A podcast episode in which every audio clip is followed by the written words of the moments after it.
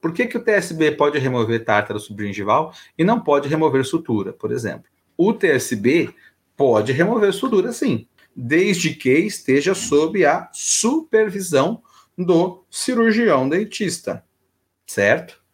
Mas o TSB, o ASB não, tá bom? Então a gente tem que tomar esse cuidado. O TSB não pode, o ASB pode. Vou até abrir aqui a lei para a gente ver essa situação, ó.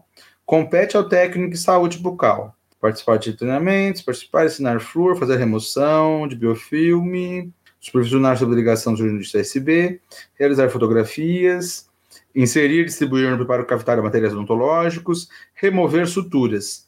Inciso 10, artigo 5º da lei 11.889. Então, o TSB pode. O ASB não pode. Tá? Então, é assim, ó, só para ficar bem claro. O TSB, ele pode executar atividades que sejam reversíveis. Por exemplo, ele pode fazer o preparo cavitário? Não, porque o preparo cavitário não é reversível. Se der uma endo ali, não é reversível, certo? Agora, ele pode, depois que já está feito o preparo cavitário, colocar material restaurador naquela cavidade. Aí, beleza. Ele pode remover sutura, mas ele não pode fazer a sutura. Porque se ele fizer a sutura, começar a esgarçar aquele tecido, não tem como depois o dentista suturar. Mas a remoção de sutura ele pode sim. O TSB, o ASB que não pode. Tá bom?